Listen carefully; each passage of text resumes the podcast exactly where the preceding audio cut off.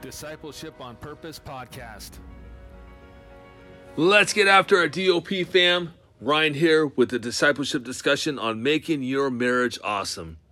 Marriage is awesome, and our children need to see that their parents love it as much as God loves it. An excellent marriage is not by chance, but a result of God's grace and marriage grit. And in this episode, I'm going to drop some growth seeds that will help a husband and wife plant seeds that will reap marriage glory. Your marriage will be as good as the hard work and effort that you put into it. A marriage is like a garden bed. It does not take much to find the garden choked out and full of weeds, and we will reap what we sow. So what growth seeds can we plant in our hearts so that we that way we can have a marriage that is on the path to awesome? Well, growth seed number 1, a husband needs to study his wife. Learn to know your wife on a deeper level. Study her, watch her, ask questions. You are sure to learn more about her and be able to lead her better. In this category, you should include dating your wife. Never, I mean, never, never stop dating her. Be a romantic guy, but on a not on a white knight level. Be attentive to her needs. She needs you to lead her physically, spiritually, and emotionally. How are you leading your wife in these categories? Think about it, husbands.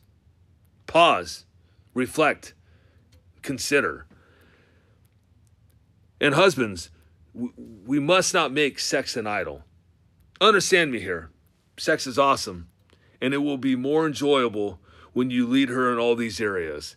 A husband that only cares about sex is not going to be awesome. We must learn as husbands to touch our wife's mind and heart before we get after her body. Growth seed number two be a Christian that is godly and growing. A big problem with the youth and young adults is that they waste so much energy on attractions or like who thinks they're they're cute or who who who hoping somebody pursues them or whatever you know rather than just being a person that attracts the right kind of character.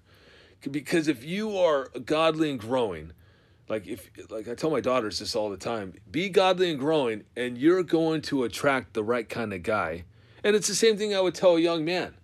You know you want to be living your life in such a way that like a father sees that and goes, that's somebody that I want my daughter to be with. And so you need to be uh, if you're if if you're a young person, you know the best way um, to um, to think about that is just make sure that you're fearing the Lord, loving Him, and doing all that you can to be growing as a character that's going to be able to lead your wife, shepherd your home, um, and do all those things, especially for the men. For for for for the younger ladies, like what consider what kind of wife or mom you're going to become. What are you doing? What are you sowing today, so that way you can be that godly impactor and influencer tomorrow. You know, I will tell you, like it, it, for the, the young people, the best way to grow is to get married and have children. It's like you will grow. You'll you'll learn so much. You you don't you don't even realize what you're getting into, but it's awesome. You know, no matter how hard it is, uh, no matter no matter the trials that come, and trust me, my marriage has had plenty. Man, I like I am like so thankful for my marriage and just for the work that we put into it. And my wife and I, we would say that there's so much more to do in terms of growing. But man, the Lord has taken us so far, and we praise the Lord for that and uh, and and marriage is better than I could have ever expected. And and honestly, when you're actually grinding and working hard, you're you're gonna be you're gonna be excited because the work pays off. Uh, many regrets come out of couples, um, you know, who desired marriage more than uh, a godly and growing spouse. Remember this: you cannot change your spouse, and your spouse most likely will not end up being the same person you married if you have any expectations, let it be that you will be godly and growing.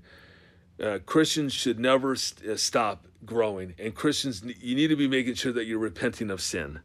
You know, and so I kind of sum that all up into just being a Christian that is godly and growing. That that is what makes a marriage awesome. is having that kind of character and understanding your role for you know if you're a man be a man. If you're a woman be a woman and make sure that you are taking doing the duties that god has called you to do. You know you know the the wife ought not to be taking the the the roles that the husband's doing and the the um, the man you know should not be taking on uh, or letting the wife lead or or just kind of being passive and and standing back. Growth seed number three never stop growing in your communication learn how to share things about your day the best form of communication is listening attentively. If the husband or wife are distracted, it will hinder the communication lines and cause frustration. Learn to know what is the next best thing for you to do. Share some things that make you feel in a way that does not allow your feelings to rule your emotions and does not come across as manipulative. I mean, and so in a sense, we should be sharing with one another how we feel or how this is causing. You know, like if you have fear, talk about anxiety, whatever it is. I mean, you know, if you have those things, just talk about it. Like you, we need to know how, what what each other are feeling, but um, you know, we ought not to be ruled by our feelings. And and in, in a way, this is more of like a husband and a wife. Like you know, if if a man's got a pit crew, like I don't know. I mean, if you're talking about your feelings, like we should be throwing down because uh, you know men need to learn to just rule their feelings. You know if, if you're having long conversations about your feelings like that's a big problem. But for wives they connect differently. They they want to know and so a husband should learn how to communicate that because the wife loves that. That's just that gets her excited. Yeah never um, you know when you're communicating with your wife or the wife is communicating with the husband never throw darts uh, uh, and insults.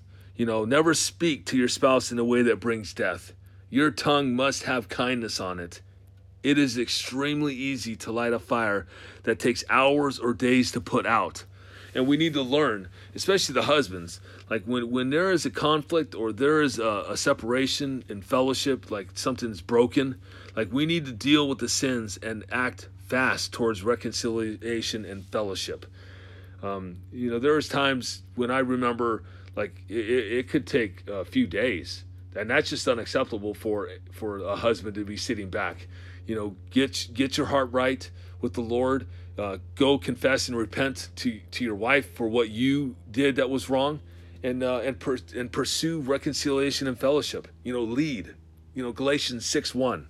You know, take the lead and and and get things back in place. Well, DOP fam, thanks so much for joining me here on another episode on Discipleship on Purpose podcast. I hope that I threw out some growth seeds that can take root in your heart. Never forget that you will never arrive in this life. God is using your marriage for your growth, so do not grow weary of doing good. To recap what we've ta- I've talked about here on making your marriage awesome, husbands, study your wife. And I will add that a wife should be studying her husband. I would imagine most wives do a good job at this, but excel all the more. Uh, be a Christian that is godly and growing. This is important. Like for an awesome marriage, the husband and wife have just got to be Christian, you know. And so, be Christian, and never stop learning how to master communication. Grow and get better in how you handle yourself.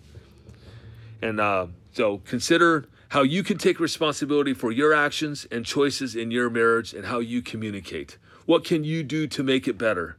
If you feel your marriage is crap and you're not doing anything about it, you need to repent and get after it. Don't grow weary of doing good. Again, I, I, I love pounding.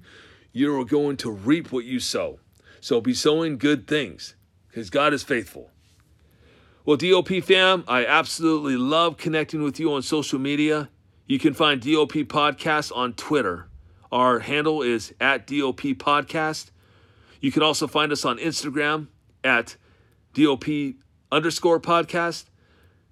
We have a, a Facebook page, Discipleship on Purpose Podcast. So join, start sharing the content, maybe start engaging, starting continuing the conversation. Uh, don't forget to tag me uh, with a shout out about today's episode or send me an email with feedback or topic request. My email is podcast.dop at gmail.com. I look forward to catching you in the next episode. And until then, make sure you think about how you make your marriage awesome and get some.